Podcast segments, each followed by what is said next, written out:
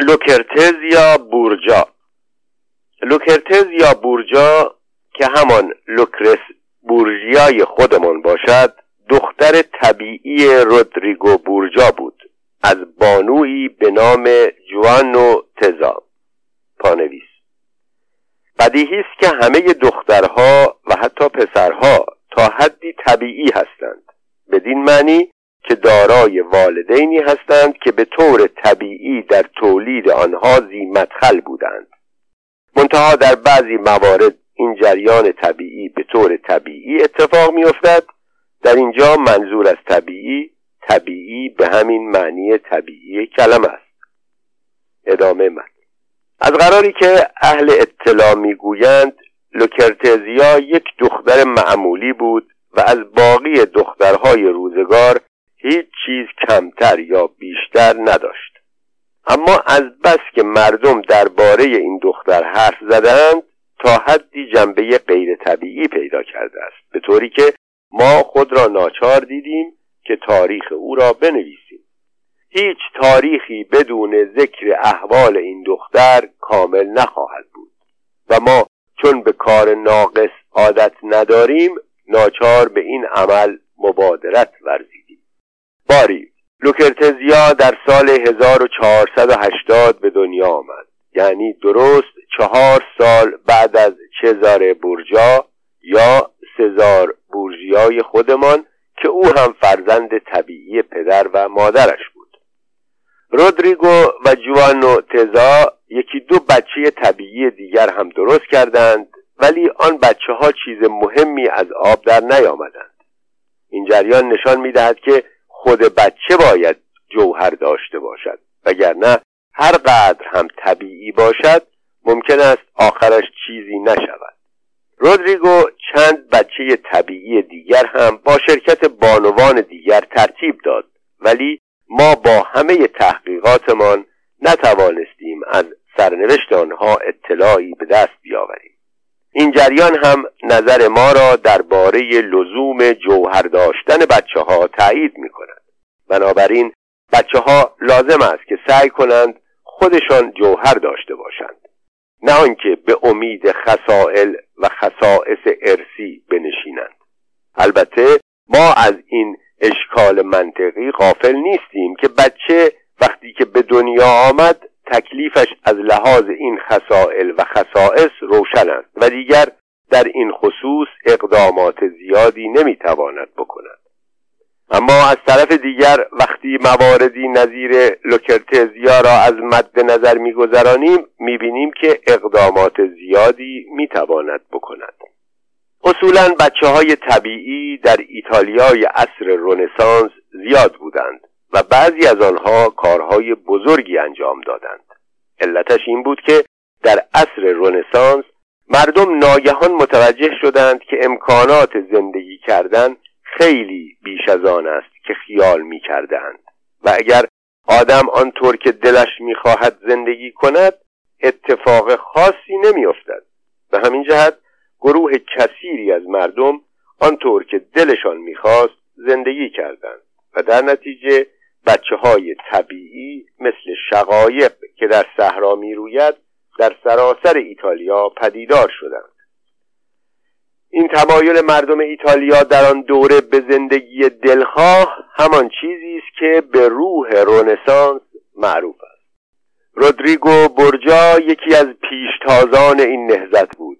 رودریگو خیلی اهل ذوق بود. به این معنی که همیشه دلش می‌خواست دور و برش پر از خانمهای خوشگل باشد و از قرار به خانمهای موبور هم علاقه خاصی داشت و این جریان ادامه داشت و داشت تا سال 1492 که رودریگو به عنوان پاپ انتخاب شد پانویس. چون فراموش نباید کرد که رودریگو در عین حال آدم خیلی متدین و با خدایی بود.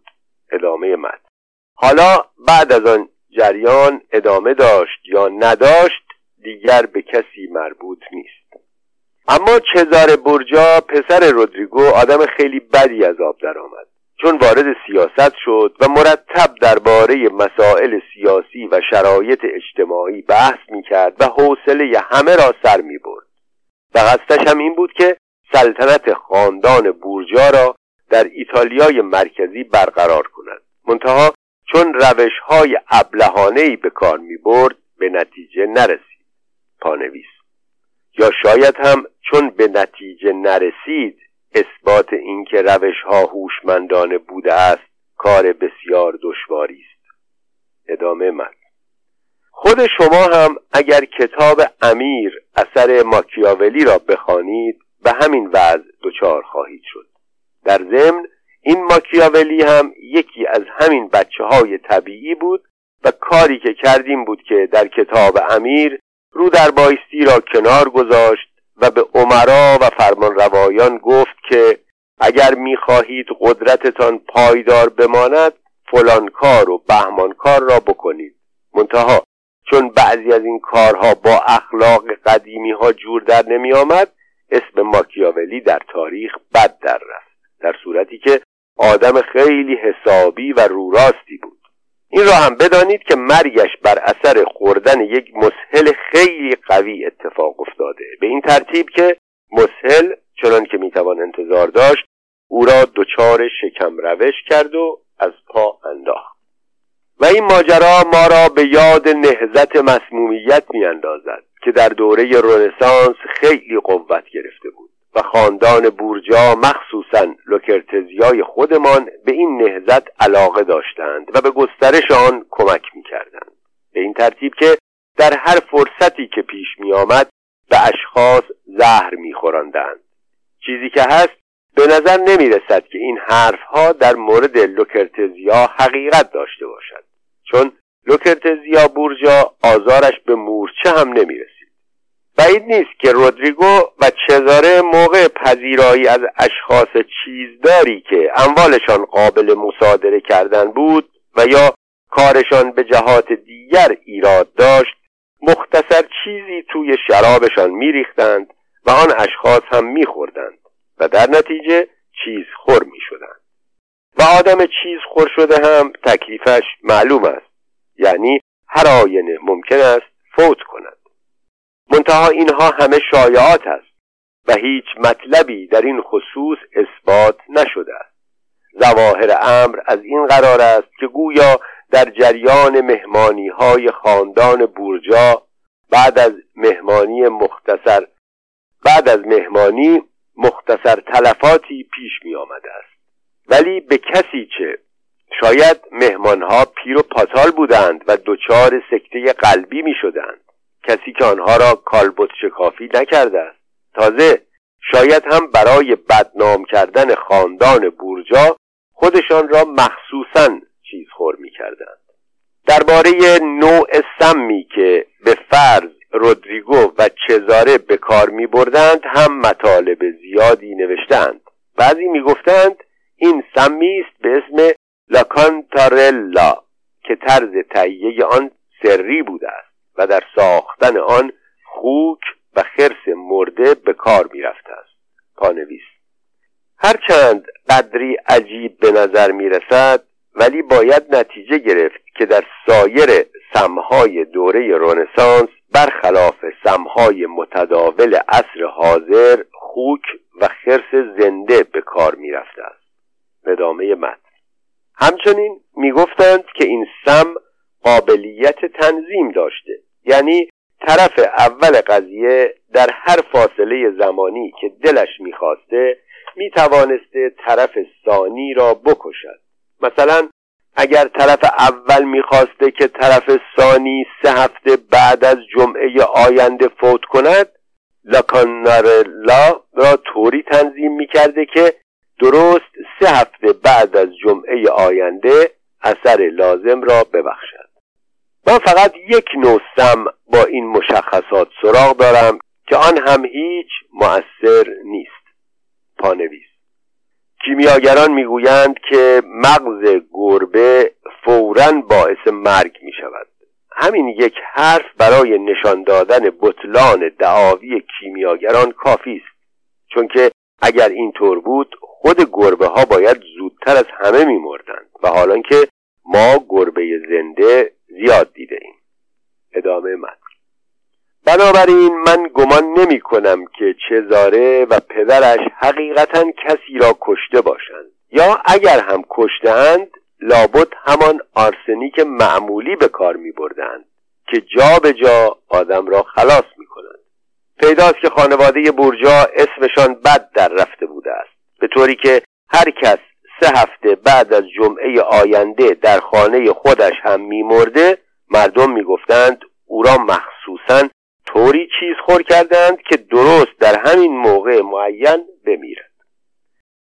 در صورتی که اشخاصی که چیزخور نشده باشند هم درست در موقع معین میمیرند. به این معنی که به محض مردن وقت مرگشان معین می شود و دیگر به هیچ وجه قابل تغییر نیست. و در مورد اشخاصی که چیزخور هم شده باشند نیز قضیه از همین قرار است.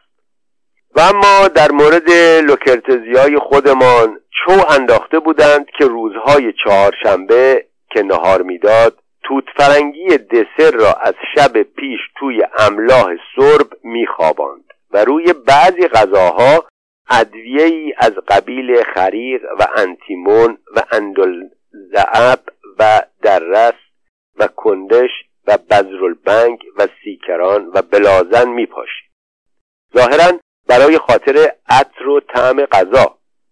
منتها این ادویه احتمالا به مزاج بعضی ها نمی ساخته است.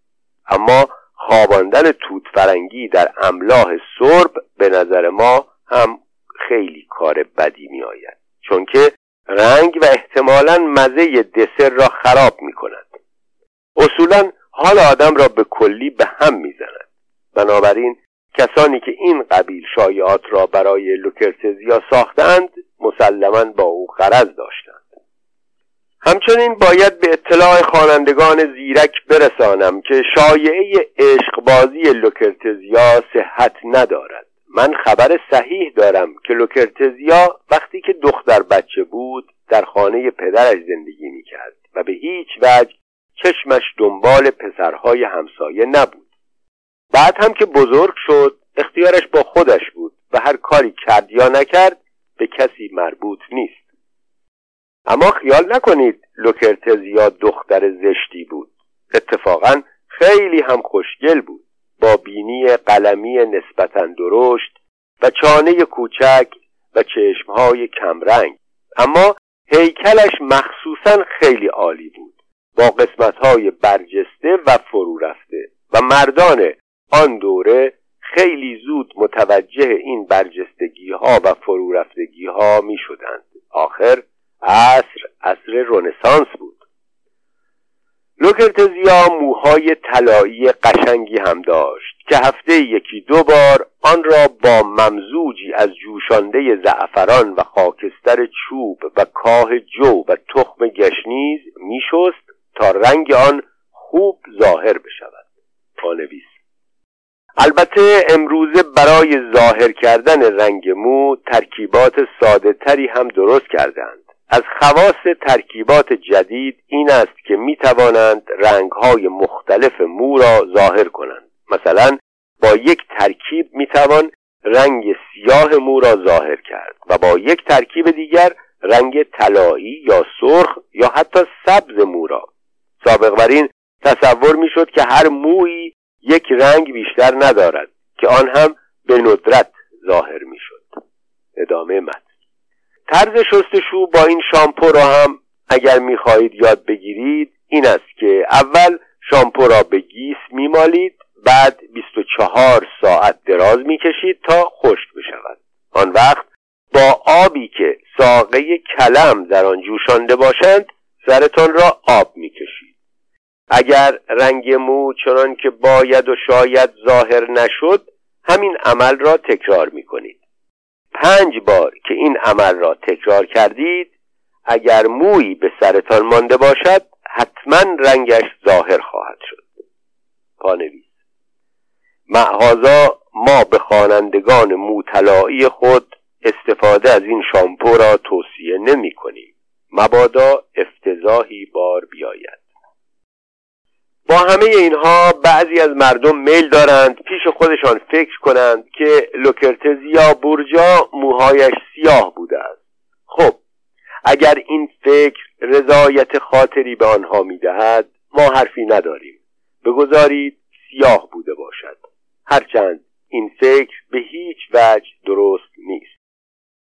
البته لوکرتزیا چند باری ازدواج هم کرد چون برای پدر و برادرش دختر و خواهر خوبی بود هر کس را آنها تعیین می کردند فورا قبول می کرد حرف شنوی لوکرتزیا در این مورد از لحاظ مراودات سیاسی برای پدر و برادرش خیلی مفید واقع می شد.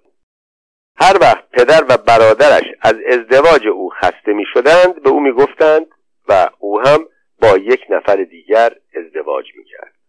چون که برای او هیچ فرقی نمی کرد. او همینقدر می‌خواست که سایه شوهری بالای سرش باشد تا مردم برایش حرف در نیاورند اولین شوهر لوکرتزیا جوانی اسپورتزا نام داشت و او هم از بچه های طبیعی عصر رونسانس بود و آدمی بود با ریش توپی و در موقعی که با لوکرتزیا ازدواج کرد خط مشی سیاسیش صحیح بود و عیب و ایراد دیگری هم نداشت.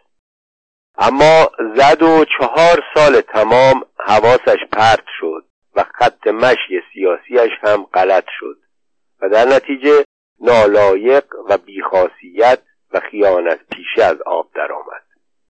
و طبعا لوکرتزیا هم بلش کرد. اما جوانی در جواب اتهامات خانواده بورجا حرفهایی می‌زد که در تواریخ معمولا به همان صورت لاتینی ثبت می شود و گویا قابل ترجمه به زبانهای دیگر نیست. یا اگر هم قابل ترجمه باشد گویا قابل چاپ نیست. این اتفاقات مربوط به همان سالی است که چزار بورجا زد برادر خود جوانی بورجا را با کارت کشت چون این چزاره مدام دنبال شر میگشت. اظهارات جوانی اسفورتزا درباره خاندان بورجا که ما خیال تکرار آنها را نداریم یک آبروریزی حسابی راه انداخت. به طوری که خانواده بورجا هنوز هم از زیر بار آن کمر راست نکرده ای کاش من می توانستم در اینجا به شما اطمینان بدهم که این اظهارات دروغ محض بود و بعد از واقعی طلاق دیگر محلی برای بدگویی باقی نماند. اما چه می شود کرد که یک سال بعد واقعی اسرارآمیزی پیش آمد و آن عبارت بود از تولد یک کودک اسرارآمیز در اتاق خواب لوکرتزیا. من شخصا یقین ندارم که این بچه از بطن خود لوکرتزیا متولد شده باشد زیرا که محل تولد اطفال دال بر هویت یا نسبت او نمی‌توانست باشد. و تازه اگر هم شبه را قوی بگیریم و بگوییم کار کار خود لوکرتزیا بوده است نباید فراموش کنیم که بچه مورد بحث نوزاد خیلی کوچکی بیش نبود و نباید اینقدر محل اعتنا باشد. و اما شوهر دوم لوکرتزیا شخصی به نام آلفونسوی آراگونی بود که فرزند طبیعی آلفونسوی دوم امیر ناپل بود که او هم نوه طبیعی آلفونسوی سخی بود. پانویس فرزند طبیعی را قبلا توضیح دادم ولی نوه طبیعی را خدا شاهد است. خودم هم نمی‌دانم چیست. ادامه مد آلفونسوی آراگونی یک پسرک هفده ساله بود و بچه چندان بدی هم نبود اما خیلی خجالتی بود و گاهی هم معلوم نیست به چه علت از دست لوکرتزیا فرار می‌کرد. ولی لوکرتزیا آدم میفرستاد او را می‌گرفتند و برش میگرداندند. ظاهرا آلفونسو به زنداری عادت نداشت و تا عادت می‌کرد خیلی زحمت داشت. کمی بعد لوکرتزیا پسری زایید که بلافاصله همه گفتند هیچ شباهتی با آلفونسو ندارد. اما لوکرتزیا به شوهر جوانش هم خیلی علاقه داشت و این ازدواج خیلی احتمال داشت عاقبت به خیر بشود. منتها چزاره برادر لوکرتزیا نگذاشت و هنوز هیچی نشده آلفونسو را خفه کرد.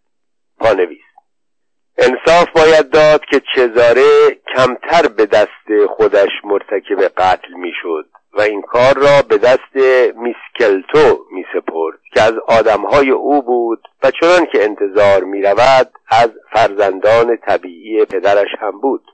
ادامه مد سومین مرد خوشبخت آلفونسو دسته پسر دوک فرارا بود. اشکال کار این آلفونسو این بود که حلال زاده بود و راجع به حلال زادگیش خیلی منم می‌زد. انگار بقیه مردم حرامزادهاند چنان که بودند. بدتر از همه اول کار هم حاضر نبود لوکرتزیا را بگیرد. ولی وقتی که جهیزیه لوکرتزیا را به معادل 25 میلیون تومان رساندند و مقداری زمین هم رویش گذاشتند با خودش گفت که دنیا ارزش این چیزها را ندارد و قبول کرد. و ما هم به هیچ وجه او را سرزنش نمی کنیم چون گمان می کنیم هر کس به جای او بود به همین نتیجه می رسید. خلاصه در سیوم دسامبر 1501 عقد ازدواج جاری شد و لوکرتزیا به طرف فرارا حرکت کرد. در بیرون شهر در قصر آلبرتو دسته برادر طبیعی دوک فرارا ماند و شب که شد؟ لوکرتزیا بنیولیا دختر طبیعی اروکل از او پذیرایی کرد و روز بعد آلفونسو آمد او را به قصر خودش برد و در تواریخ ثبت است که در جلوی قصر کنتس کارارا و کنتس اوگوزونی و بیانکی سانسه و دینو دخترهای طبیعی زیگزموندو دسته برادر مشروع اروکل خودمان به او خوش آمد گفتند. لوکرتزیا از همان اول احساس کرد که به خانه خودش وارد شده قهرمان داستان ما هفده سال آخر زندگیش را در فرارا همچون زن وظیف شناس آلفونسو باقی ماند و همه تاریخ نویسان معتقدند که از این بهتر نمی‌توانست باشد. لوکرتزیا به کلی لوکرتزیای دیگری شد. خودش را به کارهای خانه مشغول می‌کرد و به گلدوزی و دستگیری از مستمندان و دینداری و کارهای دیگری از این قبیل میپرداخت. پدر لوکرتزیا در سال 1503 درگذشت. البته در این جریان هم آنهایی که می‌دانید دست از بدگویی بر نداشتند و گفتند که طرف را مسموم کردند و حتی یک مرجع صلاحیت دار گزارش داد که در اتاقش هنگام مرگ هفت شیطان دیده شده است. من شخصا حدس می‌زنم که شیطانها برای خاطر رودریگو آمده بودند. بعد از این جریان دیگر زندگی چزاره به کلی بیریخت شد و کاربارش از هم پاشید تا اینکه چند سال بعد در اسپانیا جهان را بدرود گفت. اما لوکرتزیا بالاخره دوشس فرارا شد و در سال 1505 که اروکل مرد و آلفونسو بر تخت شاهی نشست کارش باز هم بهتر شد. آلفونسو هم اصلا آدم عوضی و الکلی خوشی بود و مدام یا سرش به کارخانه توپسازیش گرم بود یا داشت با این و آن جنگ می‌کرد. لوکرتزیا و آلفونسو پنج بچه پیدا کردند که چهار تاشان پسر بودند و در نتیجه یکیشان دختر بود. ولی خیال می‌کنید لوکرتزیا با داشتن این همه بچه اوقات بیکاریش را چگونه میگذرانید؟ اصلا آنطور که شما خیال کردید نیست. لوکرتزیا سخت به فرهنگ رونسانس علاقمند شده بود و به آن چسبیده بود. با تمام این حرفها کشور فرارا درست در مرکز این فرهنگ قرار داشت. لوکرتزیای بیچاره وقتی چشمش را باز کرد دید چه بخواهد و چه نخواهد این وظیفه به گردنش افتاده است. پانویس لوکرتزیا زن بیسوادی نبود. بلکه خیلی هم اهل مطالعه بود و طبق اسناد موثق هفده جلد کتاب در خانه داشت که همه جلد مخمل ارقوانی داشتند. ادامه متن. از طرف دیگر شعرای بسیاری او را در اشعار خود تحسین کردند و مدایه زیادی برایش سرودند به خصوص موقع غذا خوردن. البته در این جور مواقع لوکرتزیا هم نمک نشناسی نمی کرد و تاقه های پارچه به شعرا سله می‌داد. اما آنطور که من شعرا را می‌شناسم ازشان بعید نبوده است که بی خود و بی جهت مرتبا مده بر و رو و پاک دامنی و افت و حجب و حیای لوکرتزیا را بگویند. و همین اصرار آنها بر سر این مطلب آدم را به شک میاندازد که شاید حقیقت مطلب از قرار دیگری بوده است. در میان آنهایی که شهادت دادند که لوکرتزیا زن بسیار شایسته ای بوده است یکی لودلیگو آریستوی کبیر است که اثر جاودانیش اورلاندوی خشمگین جای مهمی در ادبیات جهانی دارد البته تا آنجا که مردم از این جور ادبیات خوششان می آید و بدون شک شما حق دارید تعجب کنید که چرا یک نفر آدمیزاد باید بنشیند و هشتاد و سه فصل درباره موضوعهایی که اصلا وجود خارجی ندارند شعر بگوید. ولی ظاهرا جاهای مهم در ادبیات جهانی از همین راهها به دست می آید. اما اینکه لوکرتزیا مدت درازی با یک شاعر دیگر دربار فرارا که جوانک خوشقیافه با نمکی بود و پیترو بمبو نام داشت دوست بود و با هم شعرخانی و از این کارها می کردند کاملا حقیقت دارد و ما چون طرفدار حق و حقیقت هستیم نباید این مطلب را بپوشانیم. این پیترو بمبو ظاهرا آدم جالبی بوده است.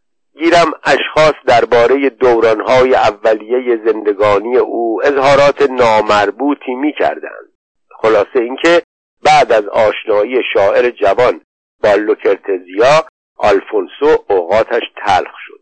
منتها نه به علت حسادت بلکه به دلایل کاملا خصوصی که به حرفهای نامربوطی که درباره پیترو بمبو زده می‌شد مربوط می شود ولیکن ما چون تحقیقات کافی در این خصوص نکرده ایم به خودمان اجازه نمی دهیم از این دلایل اسم ببریم.